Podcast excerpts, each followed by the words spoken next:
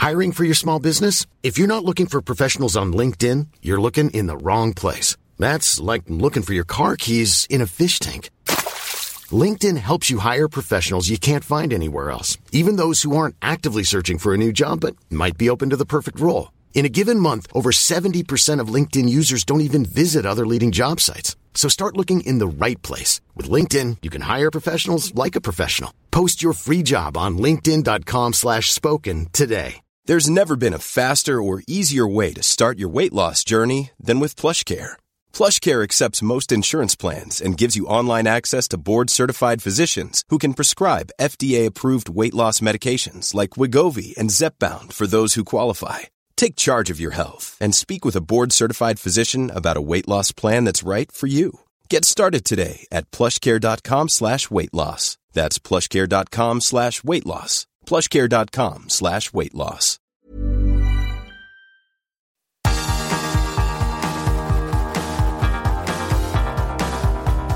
Universo Premier League. La casa del fútbol inglés en español.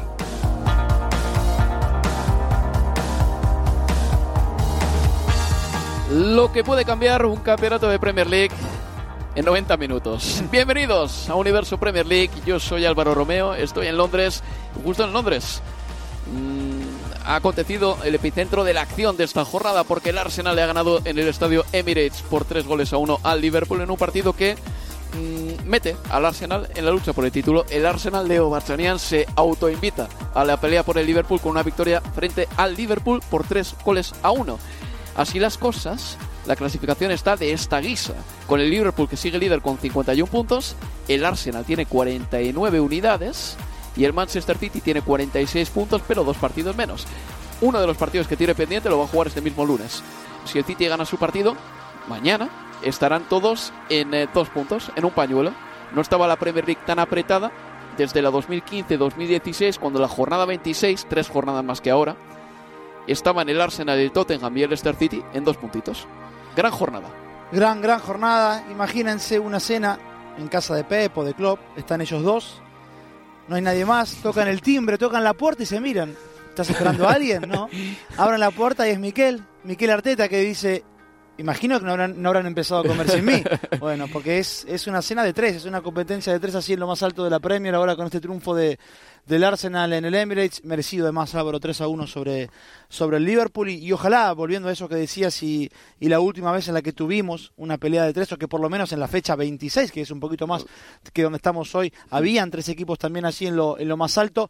Lo único que recuerdo a ese cierre de temporada con un Leicester campeón llegamos con dos, porque era el Tottenham o el Leicester, ya sobre el cierre, que recordemos aquel la, la batalla de Stamford Bridge, que fue la que le terminó dando el título al Leicester, todos en casa de Bardi, hablando de, estar en casa de Guardiola o de Pep, bueno, estaban todos en casa de Bardi en aquella, en aquel 2016, bueno, ojalá que en esta Premier tengamos la posibilidad de tener un, una carrera por el título que involucra tres, son tres grandes equipos, puede pasar cualquier cosa. Sin duda, y el Arsenal es el gran beneficiado de esta jornada. El Liverpool no caía en un partido de Premier League desde su derrota contra el Tottenham en un partido mm, que tuvo mil condicionantes distintos, un gol anulado a Luis Díaz también que no tuvo que ser anulado, las expulsiones, el gol in extremis del Tottenham que le hizo al Liverpool perder, además un gol de propia puerta de Joel Matip, todo ha cambiado mucho. Hoy el Arsenal ha sido justo ganador del partido sin paliativos y la cara que ponía Virgil van Dijk al final del partido no era de rabia por un robo arbitral ni nada por el estilo, era de contrición. Era un Virgil van Dijk que sabía que hoy había sido responsable de varios de los goles que le habían metido a su equipo. Pero antes de ir con el partido, Leo, vamos con los resultados de la jornada. Porque ayer le leía a Mr. Chip, el eh, estadístico, tuitero, eh, no sé si decir periodista, pero luego personalidad eh, del mundo del deporte, que decía que esta temporada de Premier League estaba teniendo un promedio de goles que no se veía desde hacía medio siglo, no puedo precisar la fecha exactamente. Ayer decía que era de 3,18. Con los goles que ha habido hoy, el promedio se mantiene e incluso podría ir un poquito para arriba. Y los resultados han sido los siguientes, ¿eh? Atentos. Everton 2, Tottenham 2. Dos goles de Richarlison, por cierto, eh, contra el que fue su equipo. Brighton and Hove Albion 4, Crystal Palace 1. En ese partido, Leo, aficionados del Crystal Palace al final del partido cargaron contra varios de sus jugadores, Andersen y Dean Henderson, que se fueron a apaciguar los ánimos y al final se montó una pequeña trifulquilla en una de las gradas al final del partido. Los ánimos están calientes, eh, hubo pancartas en el campo de Brighton and Hove Albion, en el Amex, diciendo Steve Paris out. Paris, tengo que recordar que es el dueño del Crystal Palace. El Borley empató a dos con el Fulham, el Newcastle y el Luton Town empataron a cuatro. Qué partidazo. ¿Te acuerdas que el Newcastle el año pasado hizo de las puertas a cero y la solidez defensiva es. un arte? Bueno, eso es un recuerdo. Sí. Han pasado tantas cosas desde entonces que me pregunto si, si realmente existió ese Newcastle con una buena defensa. El Sheffield United perdió por 0-5 contra el Aston Villa. Los cinco goles del Aston Villa llegaron entre el minuto 1 y el 47.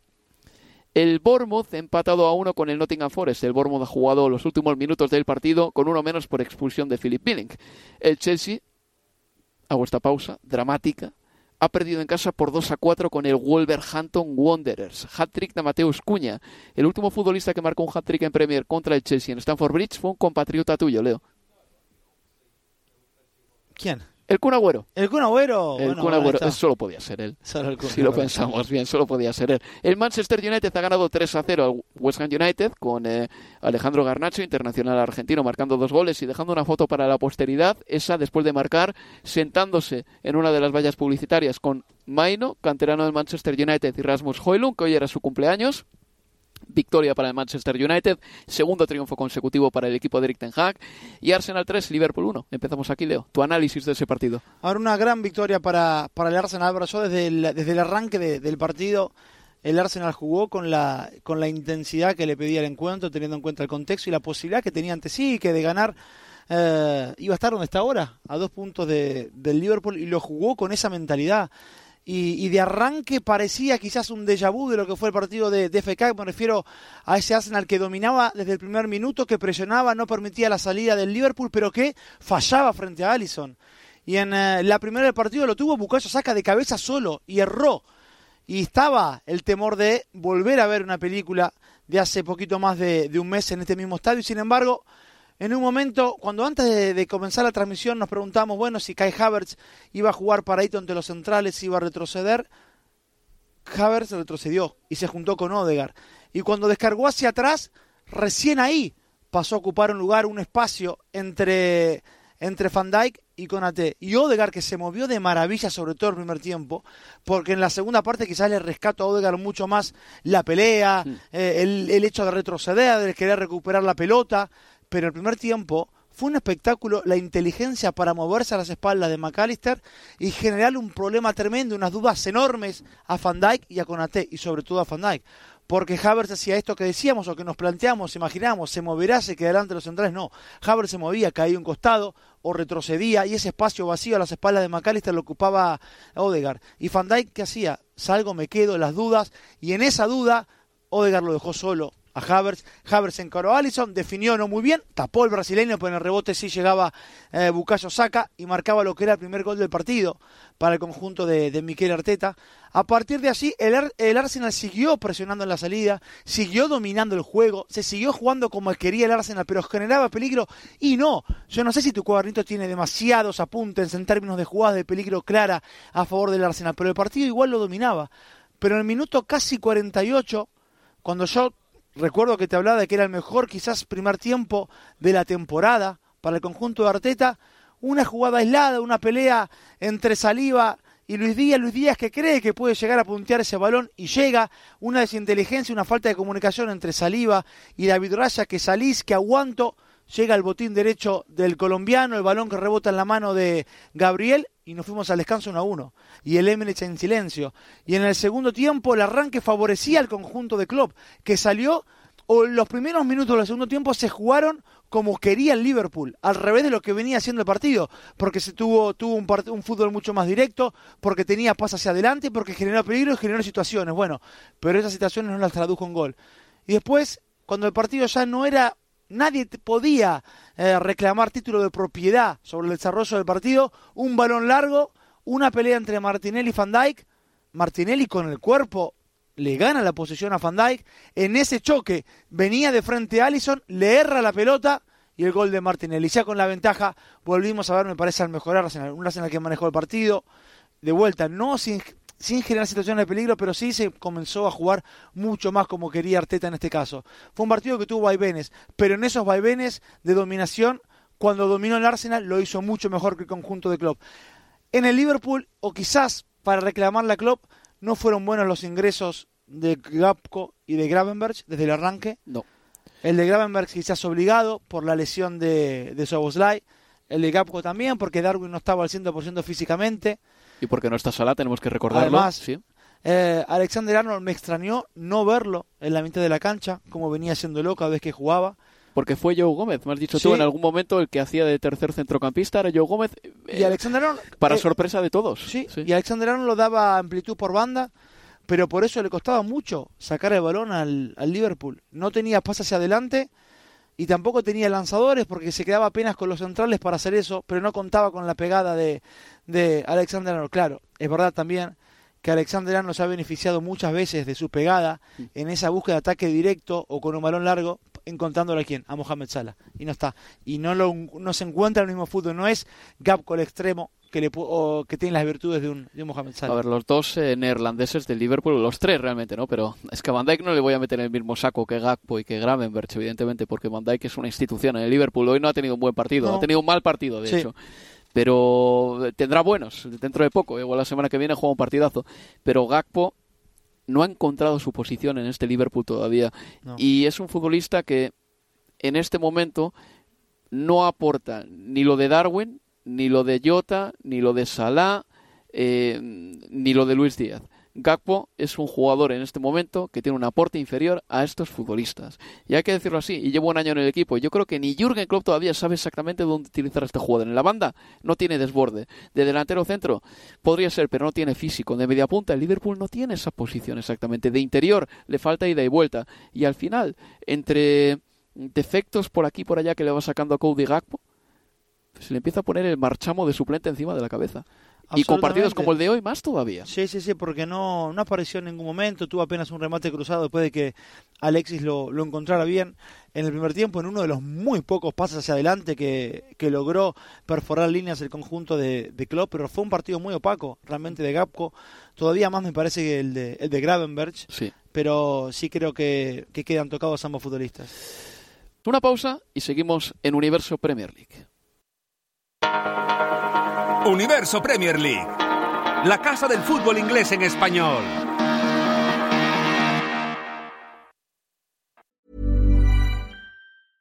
I'm Sandra, and I'm just the professional your small business was looking for. But you didn't hire me because you didn't use LinkedIn jobs. LinkedIn has professionals you can't find anywhere else, including those who aren't actively looking for a new job but might be open to the perfect role, like me. In a given month, over 70% of LinkedIn users don't visit other leading job sites. So if you're not looking on LinkedIn, you'll miss out on great candidates like Sandra. Start hiring professionals like a professional. Post your free job on linkedin.com slash spoken today. A lot can happen in the next three years. Like a chatbot may be your new best friend. But what won't change? Needing health insurance. United Healthcare Tri Term Medical Plans are available for these changing times.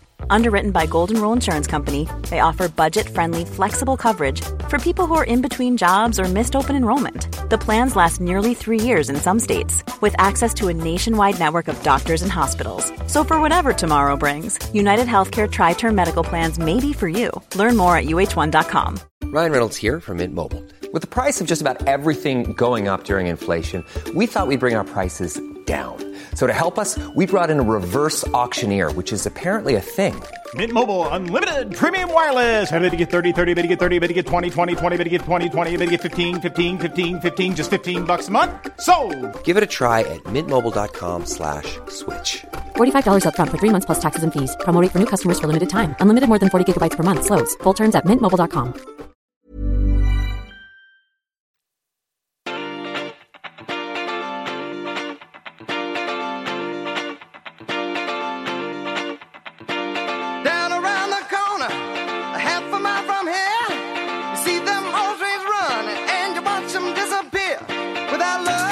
Sigues escuchando Universo Premier League. where would you be now? Without love, Escuchas de fondo los Doobie Brothers y yo soy Álvaro Romeo y estoy con Leo Bachanian y estamos en Universo Premier League. Solo falta un partido para que termine la jornada 23 de la Premier y es un partido importante en el G-Tech.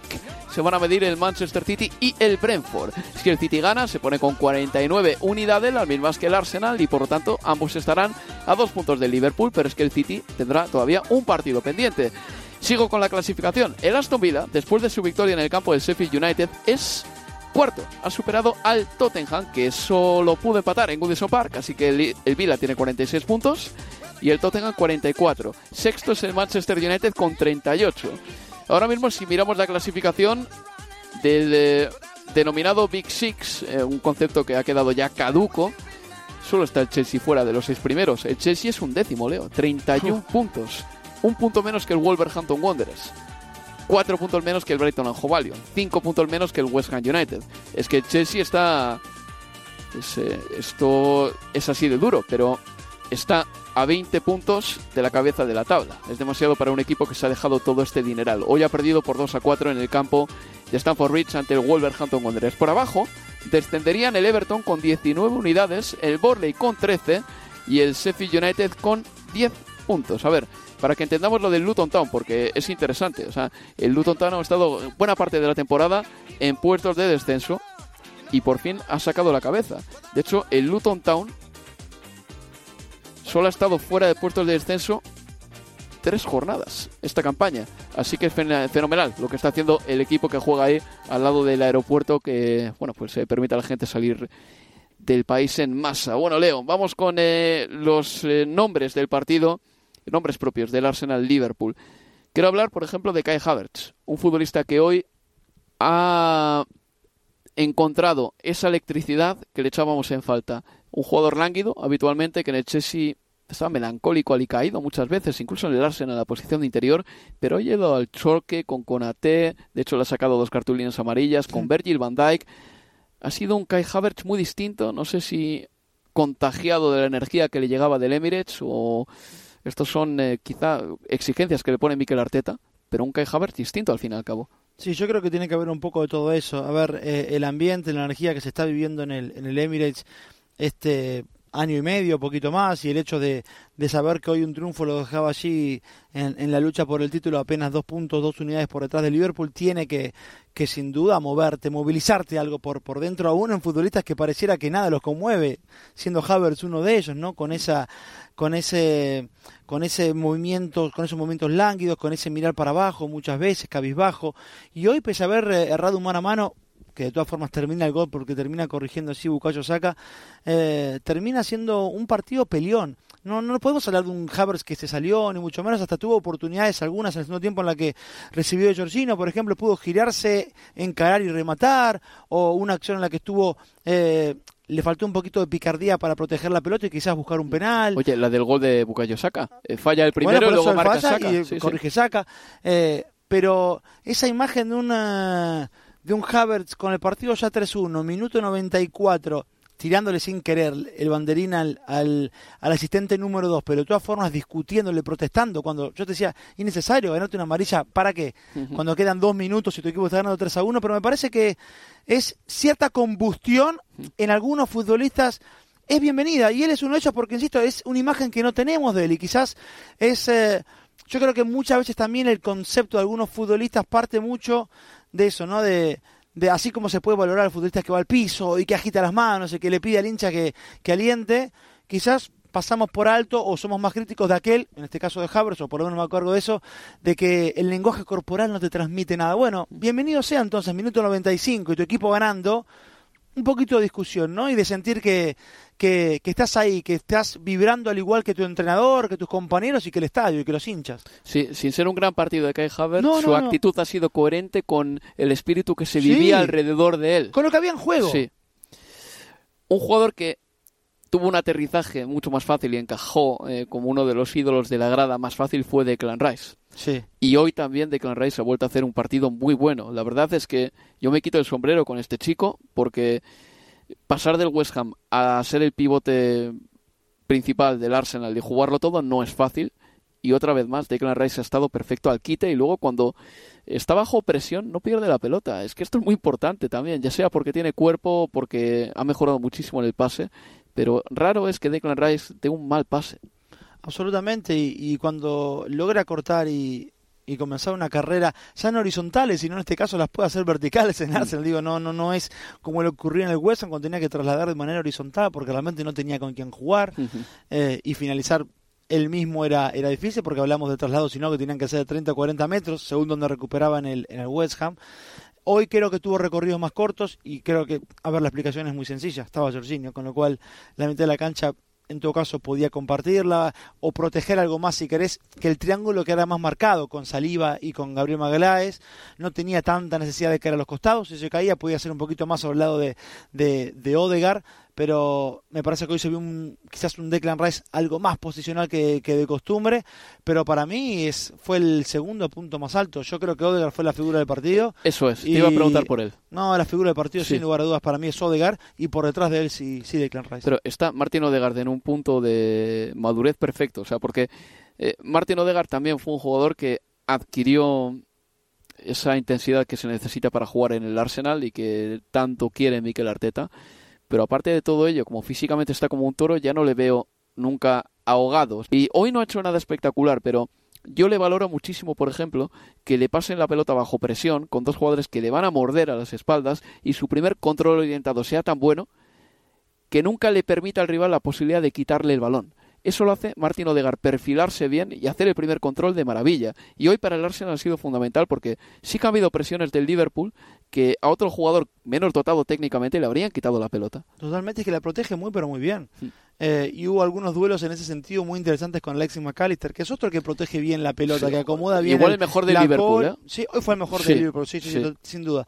Eh, en varios, en un equipo con varios puntos bajos, yo creo que McAllister fue, fue el mejor. Eh, pero sí, lo de Odegaard hoy, yo creo que fue más, sobre todo el primer tiempo, insisto, con la manera en la que se movió, eh, pero después es el, el, dueño del equipo. Yo creo que físicamente ha crecido también, porque estábamos habituados la temporada pasada, acordate cuántas veces, y aún siendo el capitán Arteta, faltando 5 o 10 minutos, lo quitaba uh -huh. en segundas partes. Y ahora no, y ahora llega al final y retrocede y pelea, y, y si tiene que luchar para ganar el, el balón, lo hace, como lo obligaba a Alexis a tener que jugar hacia atrás, y es molesto. Y después también desde lo emocional, yo creo que, así como marcábamos esto de, de cierta combustión necesaria en, en Havers, que hoy le vimos, yo no sé si lo llegaste a ver a cómo terminó el partido de Odegaard, pues yo creo que te, vi ahí anotando en, en, en, tu cuaderno y había una imagen muy muy buena, pero me parece que nos pinta lo bien que se siente futbolísticamente y personalmente y a gusto en el club y seguramente en su vida en Londres, porque ya se habían, casi, se habían ido casi todos sus compañeros al, al, vestuario ya, estaba el fotógrafo que se ve que tiene buena relación con los jugadores, en especial con Odegar, sacando fotos a la, a la tribuna y a Odegar, y Odegar corre agarrar al fotógrafo, le saca la cámara, una de las dos que tenía, uh -huh. y Odegar comienza a sacarle fotos al fotógrafo que le hacía fotos a Odegar, ¿no? Y, y se notaba que el fotógrafo le daba cierta timidez, que ser el protagonista del momento, sí, sí, sí, y Odegar se volvió, a, se volvió a acercar, vieron la foto, se reían los dos, y Odegar lo empujó y dijo, no, como otra vez que levant, como que festejara, tenía la grada detrás el fotógrafo, el fotógrafo levantaba los brazos, y Odegar le hacía fotos. Fue un momento muy lindo, yo creo que habla alguien que se siente muy bien en sí. líneas generales en el club. Porque estaba ahí con el fotógrafo. Que, a ver, ¿cuántos que si querés es, son los extras? Son esa gente que no se ve, que no conocemos y que muchas veces por ahí los futbolistas pasan o que, te, o que no pasan solo en el comunicado cuando se van. Quiero agradecer no solo al entrenador, a mis compañeros, sí, sino sí. a todos los eh, a los cocineros, a este, al otro, los recepcionistas, bueno, pero hoy lo vimos ahí en vivo y en directo, cómo se manejaba Ars, eh, Odegar con este trabajador, con este fotógrafo, que a mí me dio la sensación de alguien que está muy a gusto. Y algo, si estás a gusto afuera, después te pueden salir o no las cosas, pero irremediablemente algo se tiene que notar en el terreno de juego. Bueno, y Odegar está pasándola muy bien. Suben la foto a redes sociales fijo. Le, yo, las, yo en las cuentas sí. de redes del Arsenal. Tiene seguro, que estar porque fue seguro. un momento muy lindo de, de, de, ver desde afuera. Sí, bueno, eh, a veces a esos hombres o mujeres a la sombra sí. no les apetece ser protagonistas. y de repente un jugador les hace ser protagonistas. Yo me acuerdo de Francesc Satorra. Tú no tienes que acordarte de quién es, pero yo me compré incluso una camiseta de ese señor. Cuando José Mourinho le metió el dedo en el ojo a Tito Vilanova, descanse en paz. Sí. Había un hombre detrás que lo, lo vio todo y no se inmutó. No sé de qué trabajaba en el Barcelona. Un señor con traje, bigote, el pelo alborotado y que lo vio todo pero que apenas se inmutó. Todos los periódicos pusieron la instantánea, la fotografía de ese momento en el que Mourinho le metía el dedo en el ojo a Tito. Sí. Y detrás estaba Francesc Satorra observándolo todo, un señor con bigote que parecía como una especie de gran hermano viéndolo todo pero sin opinar. Y de ese señor se hicieron camisetas. Y salió en la tele en todos los sitios. Y resulta que luego trascendió que no le hizo ninguna gracia o que no le gustó eso para nada. Porque no quería ser el protagonista de ningún tipo de cosas de esas. Una fama Pues, no buscada. una- para nada, para nada, incluso incómoda Sí. perfil bajo y de repente te ves en las televisiones, hacen camisetas de ti. En fin, yo tengo una y mi hermano tiene otra. te la enseñaré. Nada, pues igual el fotógrafo del Arsenal Se es eh, de ese, sí, tipo sí. de personas que dicen, pero si yo me hice fotógrafo para no estar en el centro de las miradas. En fin, pero bueno, esto ha sido todo en Universo Premier League. Hoy, evidentemente, muy centrado en el Arsenal Liverpool, 3 a 1 en el marcador. El Arsenal se mete en la pomada, en la pelea por el título. Y el jueves que viene, Leo, volveremos con Universo Premier League una vez más. Ahí estaremos. Un saludo, se despide de todos vosotros Álvaro Romeo. Hasta la próxima, amigos. Adiós. Universo Premier League. La casa del fútbol inglés en español.